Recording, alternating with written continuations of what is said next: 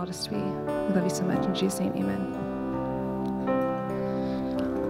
Yeah, we can thank our worship and our tech team again. What a powerful way to get our services started. And good morning, everyone. How are you doing today? Good, good, good. Jake, thank you so much. As always, we're so glad that you are here. It might be your first time with us. Perhaps you found us on Google, like the most of them, or maybe someone actually invited you personally to be here, which we also love. Or perhaps Sunridge is your home church, the place where you gather week in week out to be sent back out to make a difference in this world for Christ, wherever you fall on that spectrum, whether you are searching or discovering or just living this out. We are stoked that you are here. My name is Jed, and it is an absolute privilege to serve as one of our pastors on staff. And one of the things that I decided long ago when I took on the vocation of pastor, if I was going to be a regular person that carried that title in a particular community of peoples, and I would devote myself to dispelling any myth or notion that somehow just because I'm temporarily elevated on a stage during a, a time when I speak to you that, that I'm somehow immune or separate or incapable of experiencing the depth of emotions and feelings that come with simply being another human being. In other words, my feet on this platform eventually walk off this stage and they make contact with the same broken ground and earth that God is making new and reconciling. And that in between of Him making all things new, I often find myself awake late at night, laying in bed, restless, my mind racing, my heart palpitating and ruminating on a question that has haunted me for much of my adult life. And perhaps you can sympathize with these three words Is this it? I often ask God in the darkness, like we sang in that song, is, is this really it? Is this what it means to grow up and be an adult? Because if someone had told me that this was on the other side of becoming an adult, I probably would have ran away and stayed just comfortable with the struggle of being a child. God, is this it?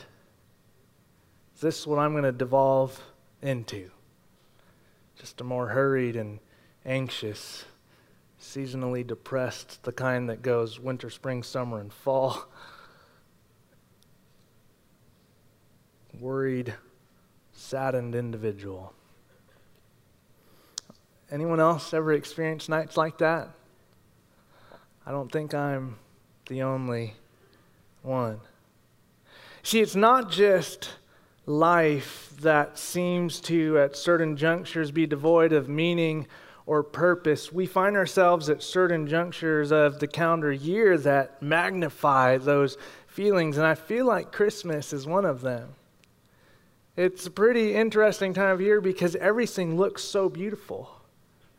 I mean, look at these trees, our hallways, your homes, inside, outside. And yet, I often ask myself, what is actually beneath that facade of prettiness and perfection? I imagine it's just a bunch of human beings who are hiding behind the lights and the glitz and the glam. So we can ask ourselves a similar question Christmas, is this it? Is this all that Christmas is? We are in this series entitled Advent Conspiracy, in which we're attempting to conspire together not to end Christmas, but to give it back to whom it rightfully belongs Jesus Christ. And in the last few weeks, Britt has done, his, done an incredible job getting us to this place where in week one we talked about worshiping fully, looking at the model of what we see in Scripture and what it means for us to not just celebrate in the holiday season, but for our whole lives to be actively responding to who God is, what he has done in and through Christ and what he continues to attempt to do in our world that is immeasurably more than all we could ever ask or imagine according to his power at work within us. In other words, the Holy Spirit. And so we seek to do that. And then we took this step last week that was actually pretty uncomfortable for me because it wasn't just worshiping fully. No, no, no. This started reaching toward the practical stuff. Spend less was the title of that message. And that was pretty elucidating, was it not?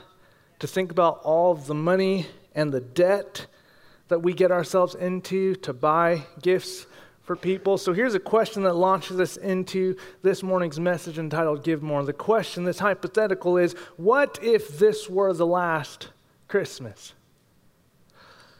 I mean, outside of, you know, the volume of the earth being really, really increased because of all the crying children, right? I think for many of us, and I'd encourage you go back and listen to last last week's message, uh, because I, I think that if this were the last Christmas for most of us, it would actually positively impact our bank accounts and our stress levels, right? Because we find ourselves just hurrying from one party to the next with a Christmas gift in tow that we're either regifting or we purchased on the way at Target, right? And then when we get to that staff Christmas party or that workplace Christmas party, we're just hoping that no one knows that that lame gift is, is the thing that we brought. And we just think, well, if I can end up with a $5 Starbucks gift card, then I can get back into Starbucks and caffeinate so I can make it to the next event where we just do it over and over and over again. I don't know about you, but Christmas, this season of December, it wears me out, gets me tired. So I'm pretty sure that this thing that we celebrate wasn't intended to do that to us. And so we ask, is this it? I'd say the answer is a resounding no. And today, hopefully, by the time we walk out of this room, we see that there's so much more to Christmas than just what we've made it into this hyper consumeristic, let's give allegiance to this baby in a manger type of deal. So here is where we begin. It's your second fill in the blanks. If you have your Bibles, you can turn to John chapter 1. But I would like to present to you that what I believe the secret to not only Christmas, which is why that is struck through, but to life is what we would call the in car nation. John chapter 1, verse 14 says, And the Word became flesh and lived among us. We have seen his glory, the glory as of the Father's only Son, the Father's only Son, full of grace and truth. When you think about Christmas, how often do you see that long word pop up in your head? Probably not too often. And don't feel guilty if that's not the first word that comes to mind. You know, because my kids, they don't think about that word either. A couple of weeks ago, we were starting Advent, the season that we're in. And uh, just so you know, I mean, we were a couple days late too. All right, so we were starting, I think, on the, the 5th of December. So we'd missed the first four or so days, and they'd been given Advent chocolate calendars where there's a piece of chocolate behind every date and no mention of Jesus, just chocolate. And so we, we, we, you know, they're really excited about the chocolate. And so we decided around our table to ask them, all right, so what is Christmas about? And they were qu- quick to respond, chocolate. No, that's not what they said. They actually said, baby Jesus. That's what they said.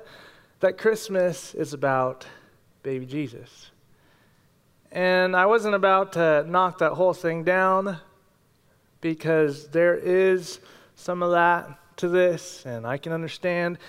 And God bless all of our incredible volunteers in our children's ministry and all the people. And I'm sure there are going to be great Christmas birthday parties and Christmas cards or birthday cards made for Jesus in this month. But I wanted to ensure that when our kids think about Christmas, they don't just think about a birthday party for the eternal one. Jesus Christ is the same yesterday, today, and forever he was and is and is to come, I'm pretty sure that he doesn't need a date on the calendar to celebrate his timelessness. It's not about some baby in a manger. And so we got a little technical with our kids, and we said, You know where Advent comes from? And they said no. And so we said, There's a Latin word called Adventus. Repeat that after me. until they're like, Adventus. And we, we, we talk about what that means and, and how it means the arrival. We say, Well, what do you think it's the arrival of? And we explain that that language in secular use is about the arrival of kings and important people.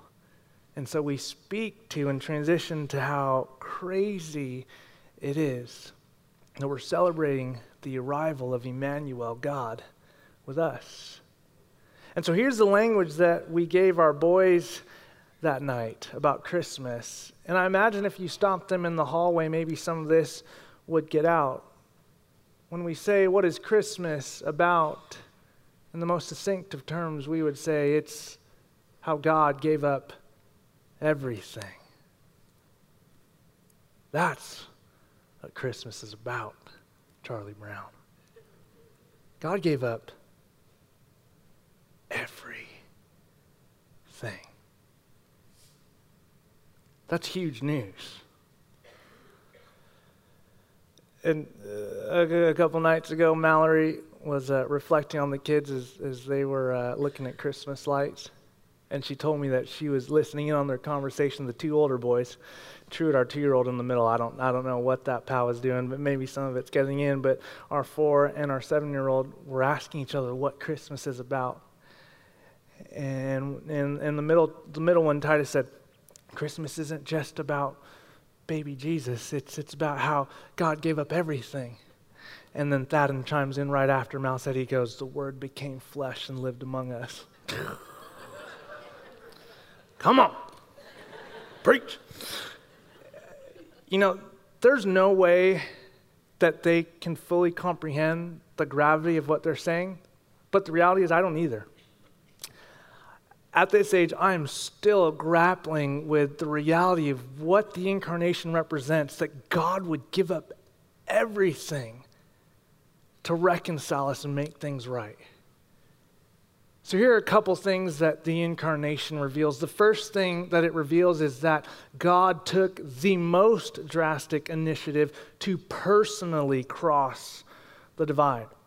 This assumes that there is a chasm, an eternal space between us and God that we, on our own gumption, on our own volition, not out of our good works or good deeds or our right thinking, whatever it is, our doing, that we could by ourselves somehow connect that gap or bridge that gap. We can't do it. We're sinful, fallible, broken human beings. And we begin at that place recognizing that there isn't any person who at some point in life will not ask themselves questions about purpose and meaning and wonder if there's something to this mess that we find ourselves in. And the incarnation is more than just a baby arriving. We are saying that God decided at this juncture in history, what Paul would say is the mystery of Christ, that he would come and begin just like you and us, helpless to young parents who probably don't know what they're doing.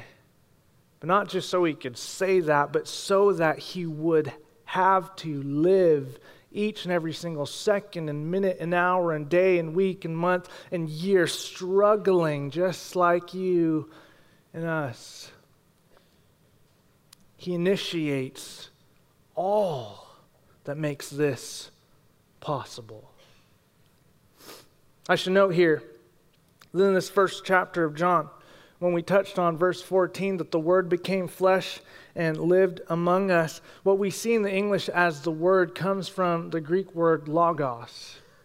And logos is a really important term that was actually not normal or it did not begin with Christian usage.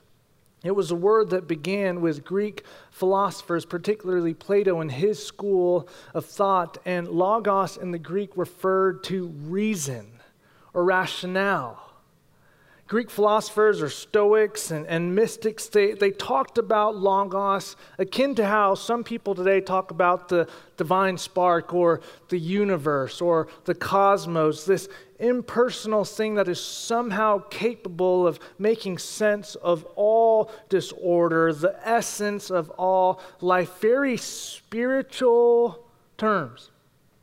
And the Logos was experienced in spoken word amongst the philosophers so that when they were conversating about reason and then later mathematics and analytics, that something would happen in their speech where the Logos was being revealed or self disclosed. And so when the Apostle John says, In the beginning was the Logos, and the Logos was with God, and the Logos was God. He was in the beginning with God. All things came into being through him, and without him, no one thing came into being.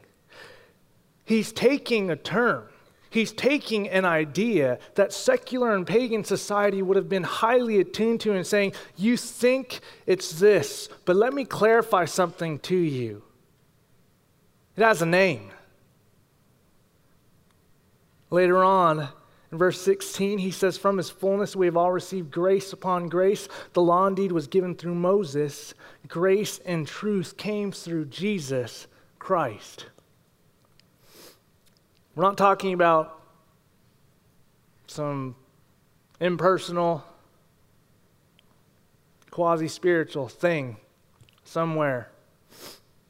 The Word became flesh. If you want to understand who God is, or what people for all of time have been trying to figure out what would this God be like, look no further than Jesus Christ. We want to see what God would do, how he thinks, how he would go above and beyond and get lower. We look no further than what is revealed through Jesus the Christ. The Word became flesh so that you and I wouldn't have these ideas of a distant God who does not care, who is just doing things on God's behalf. No, in Jesus the Christ, we see. Your next point that God scandalously self emptied so that we could be made whole. The incarnation reveals to us that the very heart of who God is is sacrificial, costly demonstration of love, not just in speech, but in action and in life. You know, when I hear the word logos, I think about one of the gifts that right now I, I really wish people didn't give to our kids, which are Legos. Uh, because at this stage, our kids, they don't know what in the world to do with those things. And I end up having to, that sounds terrible, having, I get to sit with them and try and configure all these things. And it's tough. Just ask Mal. We have like Ziploc bag after Ziploc bag of just all of these different pieces that, like, come on. Like, what happened to just getting a regular set and building whatever you want? So the word logos is actually derived from the verb in Greek lego, which is to gather up and to collect and to assemble and then later on to speak to. And so, this idea that the divine Logos would be ordering all of existence and that it would be fractured and broken, and that his purpose was to make all of it right again. And then to invite image bearers, those made in his likeness, to participate in the reordering and the reconstruction of that. That is at the heart of the incarnation. And the only way that the Creator God could do that would be to actually step into the Lego building in person and that's scandalous because there is no conception. This is what is so unique about Jesus Christ. We don't have ideas elsewhere of a God taking this type of initiative of self emptying, of giving everything up.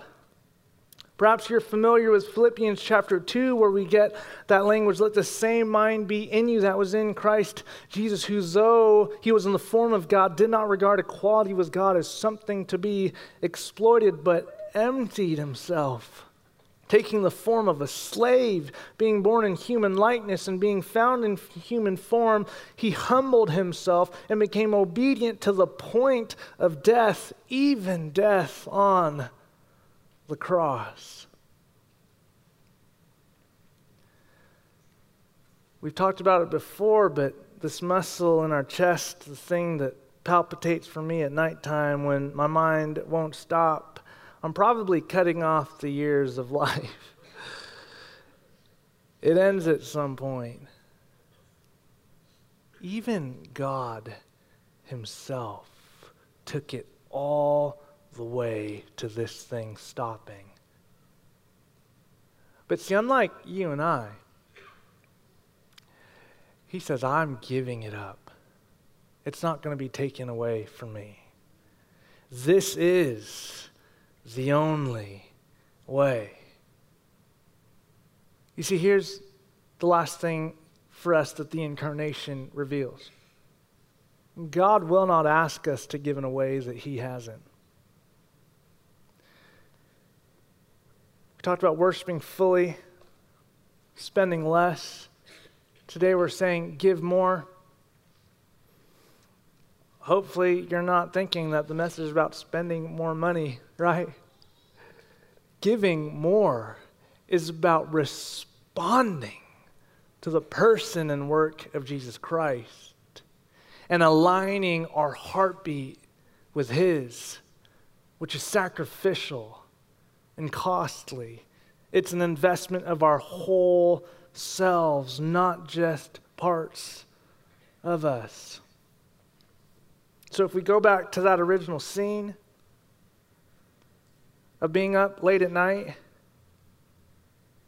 and cycling through all the things that we experienced in the day and the stuff about our work and our relationships that we can't get to from the confines of our bed, but we still want to control.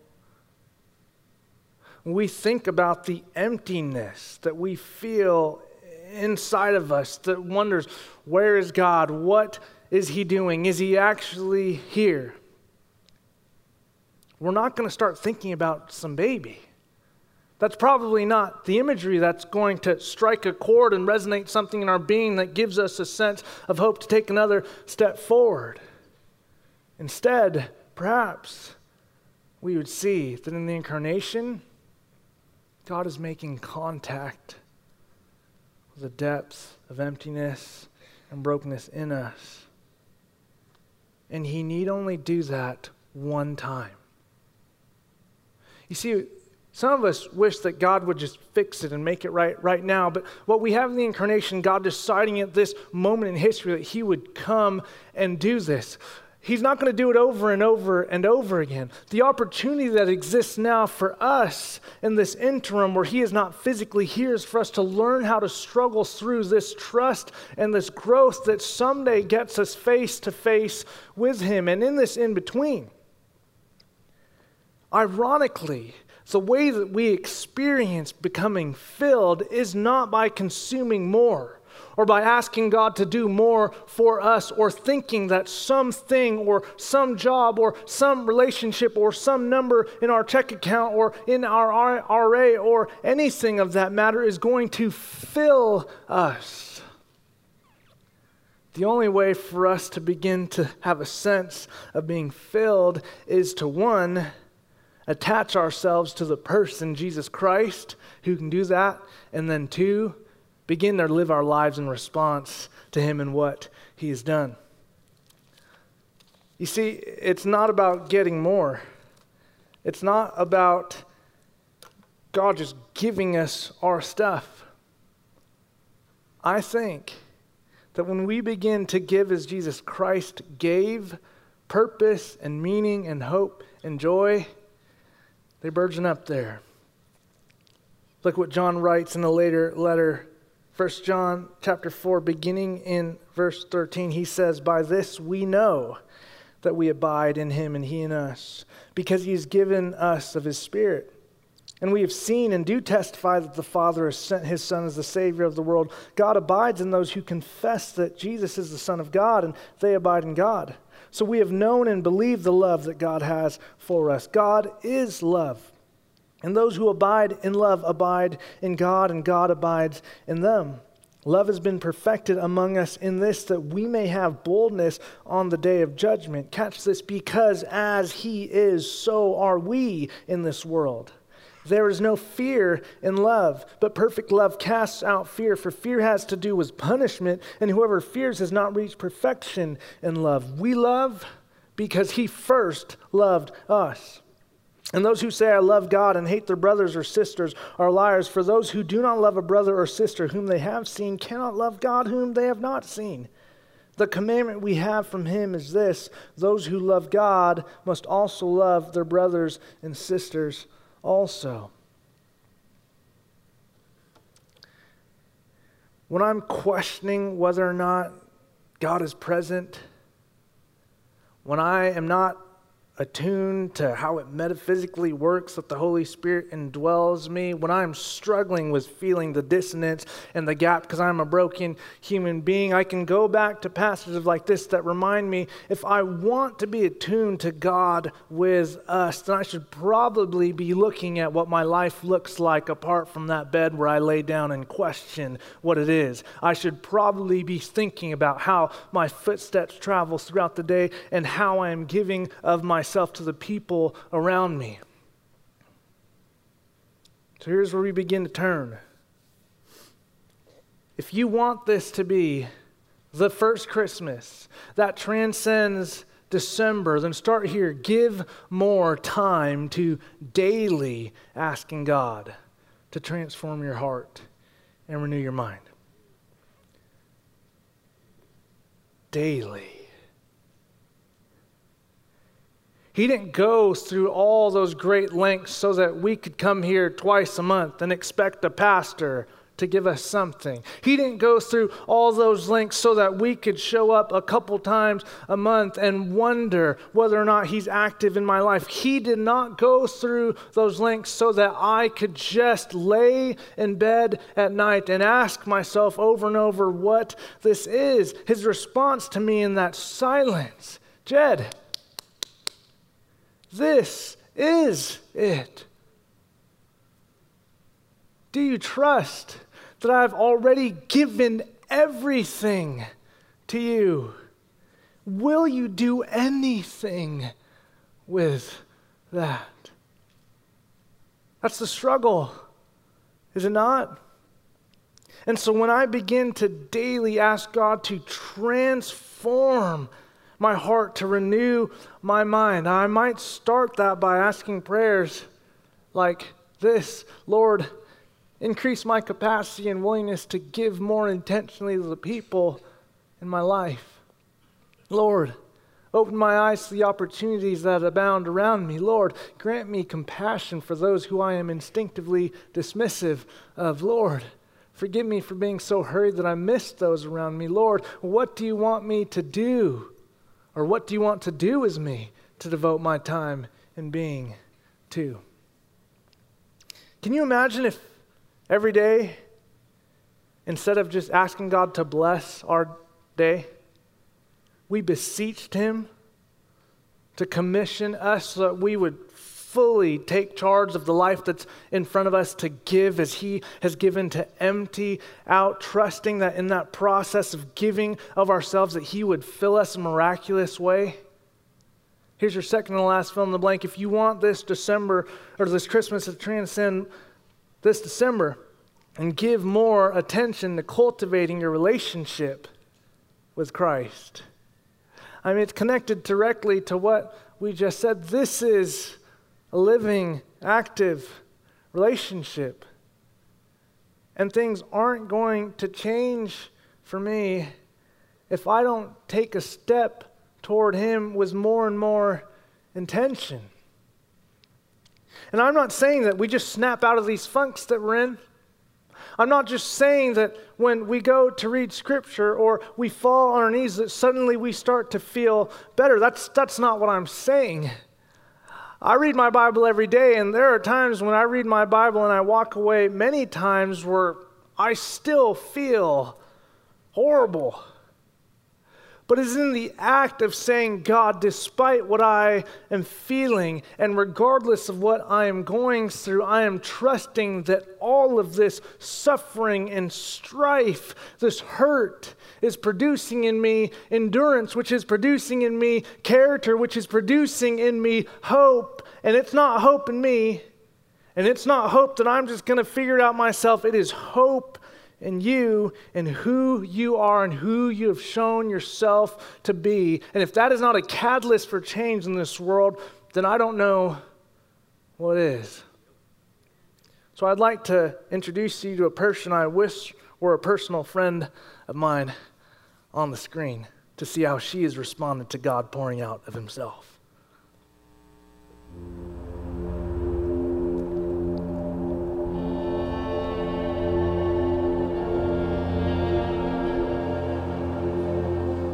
This is the North Highlands area, just outside Sacramento. This used to be a very thriving area, springing from mostly from McClellan Air Force Base. The base closed, and since the closure, the whole of the community economically was impacted because all the jobs left. I have been living in the vicinity of this area for close to 20 years. I was part of a ministry, but felt that there was more we could do to invest ourselves in the community around us. We looked around and noticed that every direction we looked in, there was an apartment complex. I felt I heard the Lord say, This is the place, and these are the people. When we came to Logan Park, we knocked on their door and said, if you would let us, we'd love to come in and do the women's Bible study. And they said to us, be great to have you come if you would also staff and run the after school program, skill development classes, those kinds of things out of our community center. We would love to have you come. So we came in and we did do the women's Bible, Bible study, but more than anything else, the traction that really took hold is the after school program where we involve ourselves in the children, uh, helping them with their academics. Um, we have boys' clubs, girls' clubs, those kinds of things. When we came here, Logan Park was riddled with crime, a lot of gang violence, child prostitution. There was a darkness different than the nighttime. Prayer is the key, I believe, that has gotten us every place that we are. We pray, Lord God, in the name of Jesus. Send your angels now, God, to surround, oh God, each household. We prayed for 52 weeks, and at the end, it was like a veil of darkness receded, as though that blanket had been lifted up off of this community.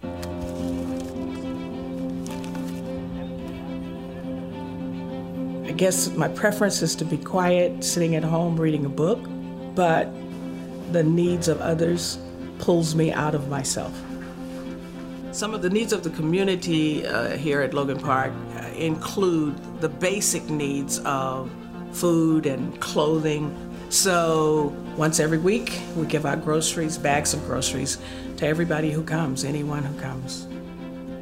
These are people who perhaps thought they were the forgotten, the castaways. So I'll just grab one of these? Yeah. Thank you. I come from this background. I am the eldest of 12 children. We lived in low income housing, and there were people who came by, like maybe Christmas, everybody wants to come and be a blessing around holidays. But they were just here and gone. Never a face, never a hand, never a heart that stayed. For us, the success is in being here. Food giveaway, Miss Emma. It is very important for there to be consistent presence. God bless you, precious.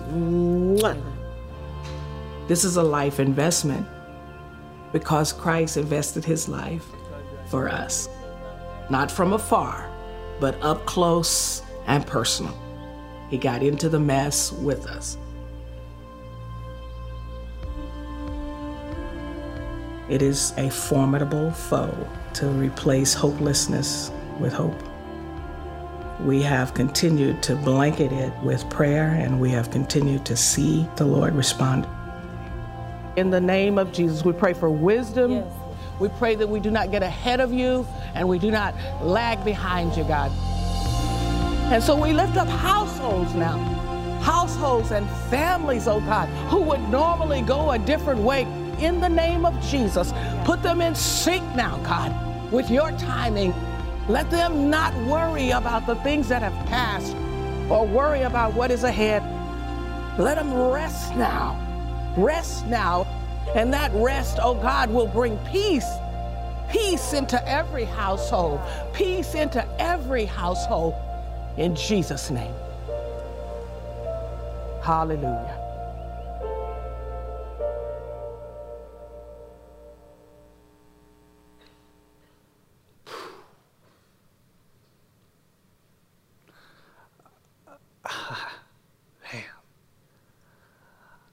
I love that her name is Joy, which literally means grace recognized, which assumes that God hasn't given up on us. That's what grace means, which assumes and speaks the truth that God has given up everything to make things right. She said the formidable foes that hopelessness would be met with hope. She prays against those restless nights that peace would come, and we know that Jesus Christ, He Himself, is our peace. And, church, I hope you know that when I'm up here sharing, it's not because I think I have something special to give you, it's because I need God to remind me what I so easily run away from or dismiss. Because all those restless nights that I have spent, I have the person, and He's demonstrated what I need daily. Will I attune myself to Him? The final fill in the blank for you is that if you want this Christmas to transcend more than December, then give more of your life away to His mission. You know, when I was working through these points, I assume that the first two I would conclude those sentences give more of your whatever time eh, to daily and then attention. And then I would, at this point, say, then give all of your life away to his mission. But the reason why I continued the give more theme is because it assumes what I know to be true is that a lot of us, myself included, we're not really giving him much. And so there's this process of sanctification, this incremental work that He's doing in us that sees things long term, and He's not just expecting us to fix it or get it right in the moment. He's traveling with us and encouraging us and challenging us and transforming us and inspiring us more and more to give and to love as He gave and loves. So give more of your life away to His mission. And whether it looks like you taking the initiative like joy, or finding more intentionality with your kids, or a spouse, or a coworker, a friend, a stranger, when you're on the way to school or work, wherever it is that you find yourself, would you remember that God has given up everything so that you could experience life and life abundantly? I like to conclude with a simple verse of scripture that Lisa, our outreach director, reminded me of this past week. And I love her heart and the heart of our entire team here on staff, where we say it's not up to professional Christians who are paid to go out and do the work. No, no, no. This is the ministry of reconciliation. This is every single one of us that names the name of Christ. We are all invited to participate in the rebuilding and the Lego doing. This is real great stuff. And that says that if God would send his only begotten Son, then something is happening when we walk out of this place. John chapter 20, verse 21, Jesus said to them again, and this is after the resurrection Peace be with you. As the Father has sent me, so I send you. Let's be on mission together. And if there are any of you who have yet to experience that and participate in that, I would encourage you. I would love to talk to you personally. Britt's here too. I'm sure he would love to talk to you personally. If there's someone in this room that has yet to say, you know what, I'm saying yes to Christ, and come, come and talk to one of us. And then to the rest of us, let's go and live and be and do and respond to who He is. Let's pray.